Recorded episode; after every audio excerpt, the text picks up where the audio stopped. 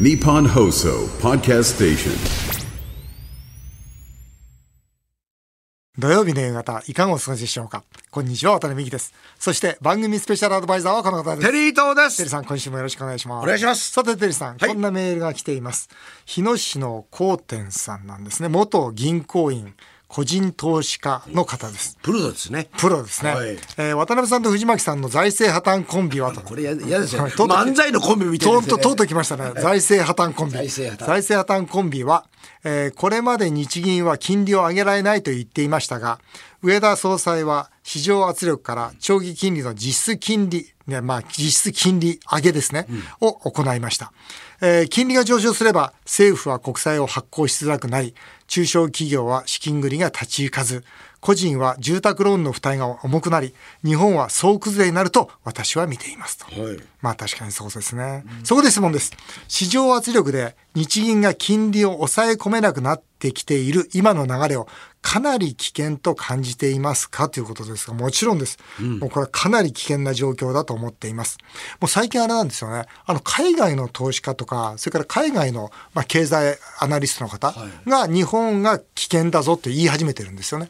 今までってやっぱり日本のことってそんなに見てくれてなかったんですよ。それが日本危険だぞということを日本からじゃなくて海外のまあアナリスト、海外のあの経済エコノミストたちが言い始めているというのがちょっと危険な兆候だと思いますね。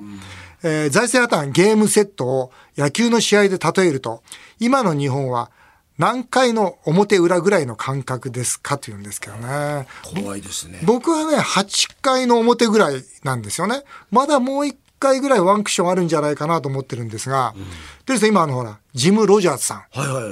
もう本当にあの、僕と藤巻さんとトリオで行きたいぐらいなんですが、ジム・ロジャーズさん、まあ、世界三大投資家の一人ですが、この方と本を書いてるんですね。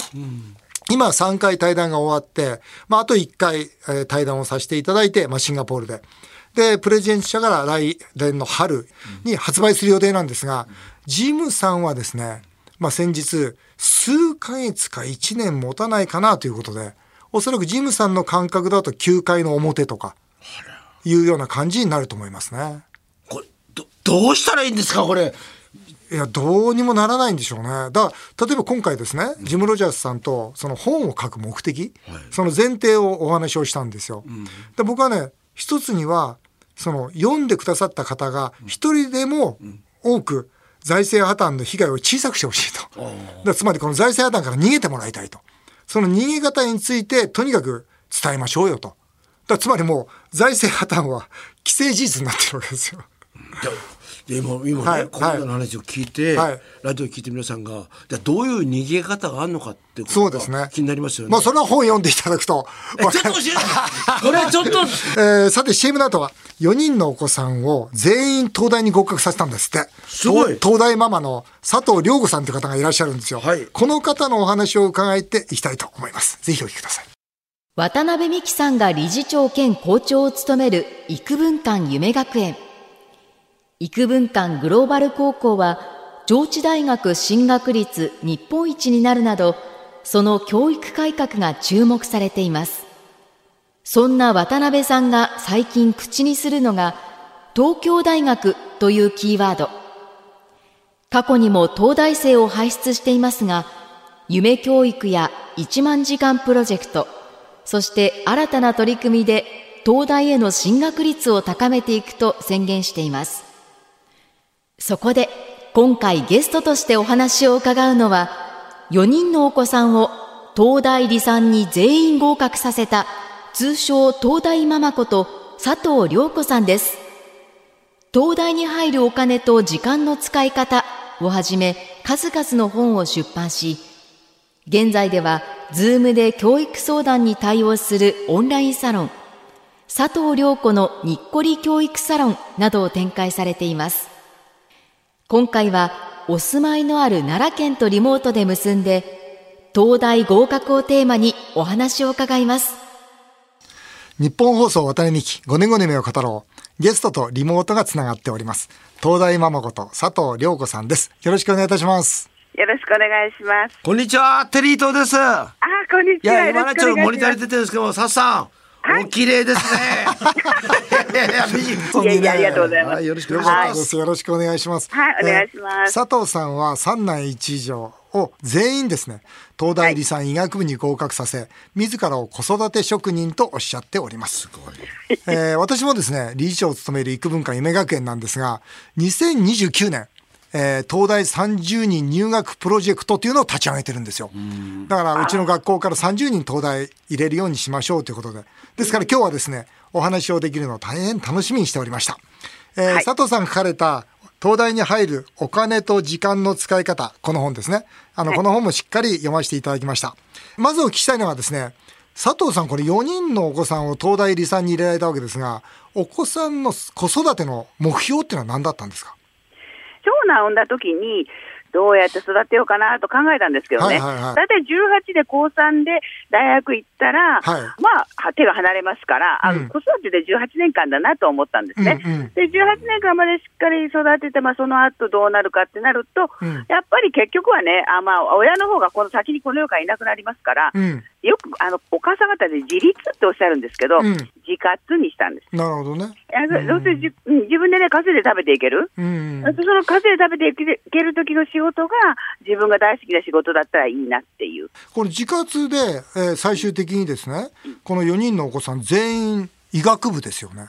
はい。うん。これまあ東大理三というのはまあ日本の中でも top of the top なんですが、この東大理三医学部というのは、このはい4人のお子さんが全員選ばれたんですか、そうなんですよね。あの、ちょっとあまり4人揃っちゃったんで、なんか私が選んでね、うんあの、欲しい、そうそう、そう、そうう見えちゃうよね。まあ、で最終目標は医者にすることだみたいな見えちゃうんだけど、そうじゃない。そう全然違うんですよ。私、全然医者とかじゃなくてね、はい私誰か長男までも4人産んだ時にはね、うんあの、例えば1人がバイオリニスト、1人がね、プロ野球の選手で、1人がなんとかってね、いろいろ職職業あった方がみんなが集まった時に楽しく話せるなと思ってたんですよ。うんうんうん。だから何でもよかったんですけど、うんまあ1人目が医学部目指したら、2人目もっていう、まあ僕も僕もっていう感じでそ4れ人。4人の方はそのそれぞれあれですか？科は違うんですか？外科とか内科とか。あ違うんですよ、今もうね、今年の3月に娘が卒業して大学をね、うんで全員が社会人になったんですけど、うんまあ、あの上から整形外科、内科、きうん救急医、えー、と今、4番目の娘が、まあ、産婦人科になろうかななと。言ってるんですなよるほどね。ね。えー佐藤さんはあれですよね。高校の先生だったんですよね。そうなんです、高校で英語をね、2年間教えてまその時その感じたことをこどう子育てに生かされたんですか？そうあのね、やってくる子はね、当然、次々とやってくるからの成績伸びるんですけど、やってこない子は永遠にやってこなくて、うんでやってこない子を、うんその呼び出して、なんでやってこないのって言ったら、いやー、ちょっとクラブが忙しくてとか、家がどうのこうのとか言い訳するんですよね。うん。そのお母さんを私、呼び出したんですよ。うん。でお母さん、ちょっとね、家でね、30分でいいからか、まあ、に15分でいいから、もうとにかく横について子供さんが やり始めるんだけ見といてくださいって言ったらね、うんでお母さんも、いやー、私、忙しくてなんとかって言い訳するんですよ。うんその言い訳の仕方がそっくりで、子供さんと。うん。だからやっぱりお母さんがやってる雰囲気の家の中の空気感っていうのは、うん。まあ、子供はそのまま生きてるんだな、その空気感の中でね。なるほどね。だからお母さんが何かをやらなくちゃいけないことに言い訳すると、子供も言い訳するんだなと思って、うんうんうん。だから私が学校でね、一生懸命子供にねこうして、こうしたら実力伸びるよって言っても、家に返してしまえば、うんうんうん。もう家の中で生きていくんだなっていう。うんそうなるとね、まあ、1日の24時間のうちで家にいる方が長いんですよ、学校で私とあ相対するよりも。うんとなると、私が一生懸命やっても、結局家がちゃんとやってないと子供って伸びないんだなと思って、なるほどね。家とあのまあ母親の重要性というかね、うんそれが身に染みたっていうことですね。それとあとこの本読むとあれですよね。やっぱり早め早めに。要するにその、できている状態にしさ早くしてあげる。で、できてない状態っていうのは違和感を感じさせる。これすごく大事ですよね。できないと思うとそのままにしちゃうんだよね、子供って。そうなんですよ。なんでやっぱ子供ってね、あのどんなあのなんか勉強苦手だとか言いながらでも、知るとかいうことがすごく好きでね、うんうん知らないことが分かったら分かったってすごい嬉しいので、うん。でもそれってね、時間かかるんですよ。うんすぐ分かる場合もそうじゃないのもあったりするので、じゅまあ、受験に関して言っても何でもそうですけど、まあ、先行逃げ切りっていうのが理理想でね、スタートダッシュが気持ちよかったらそのままスそうッといくけど、うんあのまあ、子供もだからスタートダッシュが行くと、あ勉強って楽しいなと思うけど、それが遅いとね、いろんなことがね、あのこう負荷がかかってくるので、うまくいかないんですよね。うん。テリーさんいかがですか？今のお話聞いてて。いや佐藤さんがおしゃべりでいいなと思って で僕ね言葉数多いでしょ佐藤さんって、これが実は僕すごく大事なような気がするんですよ。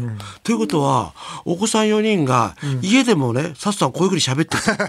そうするとそうす。朝から、ね、そうですよね。うんそうなんです。朝からね、しょっちゅう喋ってて、で新聞見ながら新聞の記事をね、あの子だとコメントしてね、もうだからママね、ちょっと喋りすぎとかよく言われます。これが僕実は子供がね、客観性を持てるんですよ。あの佐藤さんあれですか？ご主人っていうのはどういう性格なんですか？そっちに行きました。ね、いや、まあ、素直な性格。ですあのけど、ご主人は例えば家庭内でこれ佐藤さんがこんなにペラペラ喋るってことは、ご主人は家で喋るんですか？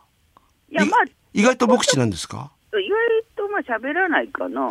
これを僕ねこの家庭の環境のバランスがいいような気がして、二人が責められると子供はちょっと萎縮するような気がするんですよ。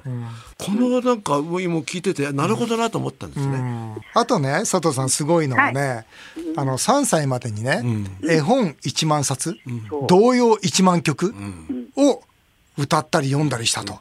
でこれがすごいのが、要するにそれでじゃあ1日のノルマは15曲ずつだとか、1日のノルマを逆算して、そこで計画化していったわけですよ。3歳の時から。でもね、これね、うちの学校と全く同じなんですよ。逆算なんですよ。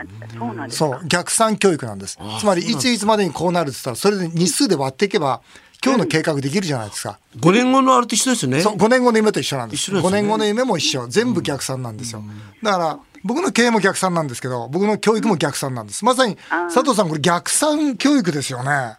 そうですね、私、逆算ってこれすごく大事だと思ってて、うん例えば、今日からえあの絵本を子供にたくさん読んであげるぞみたいなね、うんことを思ったって読まないんですよ、人間って。うんうんうんで結局、きりとしたはっきりとゴゴールがないと、この人間で走れないんでね、うん。3歳までって意外とポイントかなと思ったので、うん。とりあえずまあ3歳がどうとかよくわからないけど、まあ、とりあえず3っていう数字でね、3歳の誕生日までにの前日までに、うん。一万曲。そう。一万、そうそうですね、それで日割り計算したんですよ、電卓叩いて何日あるかっていう、うん。でそれで日割り計算したら、まあ、1日10から15を読んだらいいわけで、うん。まあ、絵本って意外と短いんで、あ、やれるじゃんとか思って、でどんどん毎日、そのカレンダーにね、あの何冊、何冊って書いてね、で次々累計を書くんですよ、うん。そうするとね、すっごい増えていくので、すっごい嬉しいんですよね。なるほどね。でそこが大事なのと、だから子どもたちにはね、だって大学受験だって、まあ、例えば中学受験でも、その12歳のその1月何日って決まってるんだからね、そのゴール決まってるんだから、そのバックして、例えば小学校4年生で、そのよね6年生のその1月何日に受けるのが、そのゴールなんだから、そこから今までにずっとバックして考えてみて、今4年生のあなたは何をすればいいのかっていうのは考えないといけないよねって。いやもうもう本当におっしゃる通りです。もう佐藤さん最高ですよ。もう本当におっしゃる通り佐藤さんちょっとよろしいですか一つ、はいこれラジオ聞いてるですね父兄の方の中で、佐藤さんうちの息子娘はそんなに優秀じゃないのよというね方もいらっしゃるような気がするんですよ、そういう人にはどういう教育をしていったらいいんですか？あーまあ、だからそう、まあ、そういう時には大体みんな点数が、学校の点数が取れないとかね、うん。まあ、そういうことが多いと思うんですけど、でもね、基本的にどの子もやっぱ基礎学力っていうのが非常に必要なので、その人があのただ一人の子がだからあっという間に1日で覚えるけど、そうじゃない子は2日かか3日かかるんだったらね、まあ、それはまあ徹底的に時間かけるしかないんですよね。だけど、だけど全、日本全国の子供全員18で大学に受けますから、受けたかったんだったらそこにどうしても間に合わせないといけないでしょ。だからね、そこら辺はね、おあの親がその緩急をつけて子供に育てるっていうことで、佐藤さんね、この本にお子さんが中学高校の6年間、佐藤さんの1日のスケジュール表が載ってるんですよ。すごいんですよ。午前2時に寝て、朝4時半に起きてるんですよ。すごいね片岡鶴太郎さんみたいですよね睡眠時間2時間あ半。あで、なおかつ全部お子様の教育に、これを見るからすごい。子供たちがやっぱおでお母さんを信頼しますよねいやいやいやいや、も居眠りとかしないんう、ですか？どっかで寝ますでしょ。そう、あの、だからね、でもね、お昼寝はできないんですよ。そう一番一番下の娘が小さいので、お昼寝する暇ないんだけど、まあ、例えば車で塾に送っていった時に、早めにして子供を送り出して、待ってたりとかした時に、20分ぐらい爆睡するんです。車の中で止めて。で、それが3回ぐらいあるから、もう1時間ぐらい余分に寝てるかなっていう。ねれでもね、やっぱり少なかったですね。あれよく生きてたなと思う。本当ですよね。あいやすごい。いやそのスケジュール表見たらみ もうわ佐藤さんが東大4回ぐらい受かってますよ。本当に。これ幾分間の特別講師になってほしいですよね。東大入れるためにはですよね。だから当時私ナポレオンよりすごいよねみたいな。いやいやナポレオン以上ですよ本当に。ご主人と会話する時間とかあったんですか？主人が帰ってくると、そのなんていうか、あのーまあ、いわば子供たちの勉強の邪魔なのでね、主人にはなるべく遅く帰ってくるように。って、なるほどね10時ぐらいに帰ってきて、て寝て。主人にはなるべく遅くね。あった邪魔よっつってね。そう。あーすごいわ。あな、なるべく遅く帰ってくるように言ってご主人もたまったんじゃないよね。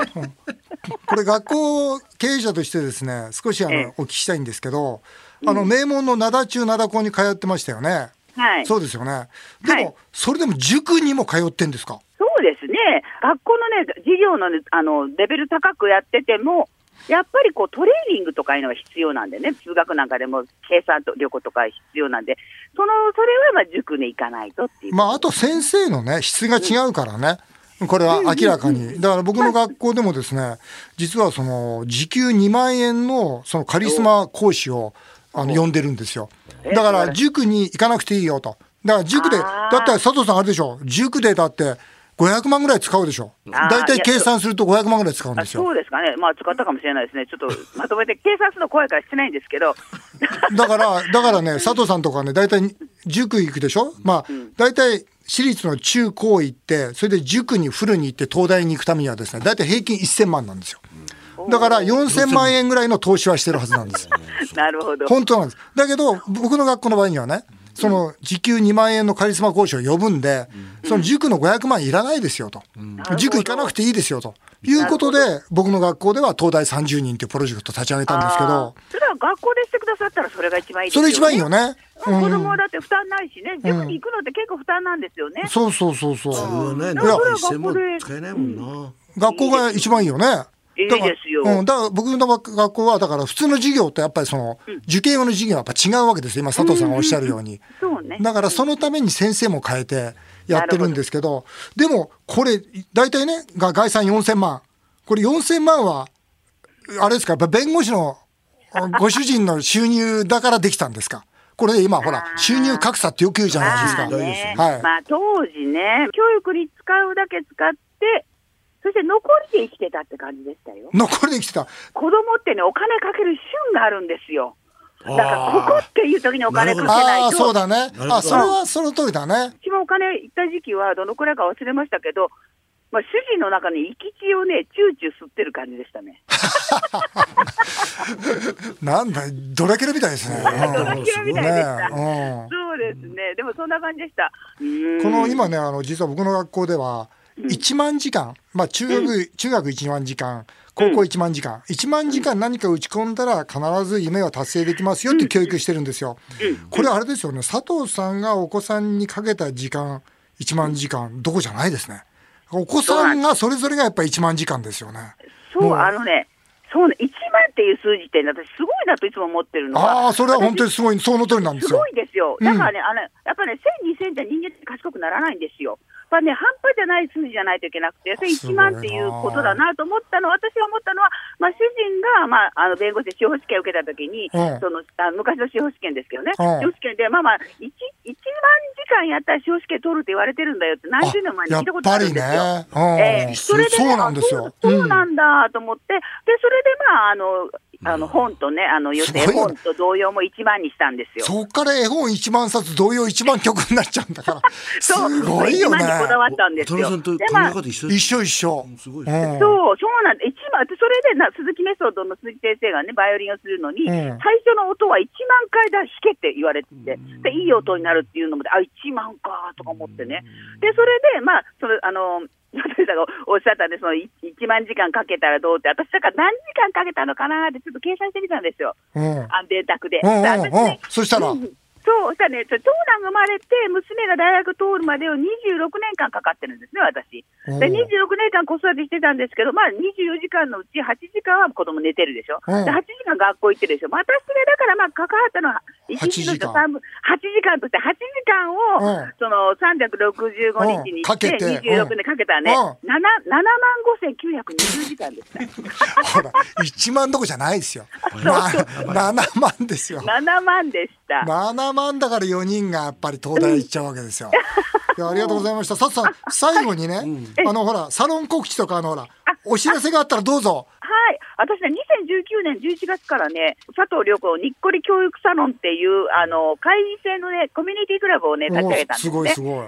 えーで、そこでね、あの、教育とか受験のノウハウとかをね、いろいろ話したりとか、まあ、個人相談会とかね、全体相談会とかいろいろしてね、結構皆さんと楽しくね、あの、そあのやってるんですね。で、毎月やったりするので、先月勉強したのどうだった、今月どうだったみたいなこと続けてできたりとかするんでね、うん。あの、で、皆さんもなんか子育ていろいろ悩みがあったりするので、人生の悩みとかも話したりとかするんですよね。うん。だから様々なメニューをね、あの、用意してね、あの、してますので、ぜひね、あの、佐藤良子のね、にっこり教育サロンにね、参加していただきたいなと思います。どうやって調べればいいんですか？その何か、にっこり、ねにっこりサロンって打てばいいんですか？そうです。佐藤ママでも出ますし、佐藤良子のにっこり教育サロンのホームページをね、見ていただいたらね。ね東大、東大に入れようというね、か決心したお母さん、ぜひね、参加していただければ。え、東大じゃなくても子育てをね、楽しくね、子育てねしたいなっていううん方でも、どうぞご参加ください。わかりました。いや、はいさ、さっさんありがとうございました。あ、ありがとうございました。ねあの、次回はぜひまたスタジオに来てください。あそうですねあの、テリーさんが会いたいと言っておりますので。そうですか。はい。ぜぜひ、ぜひお願いします。ありがとうございました。はいありがとうございました。はい。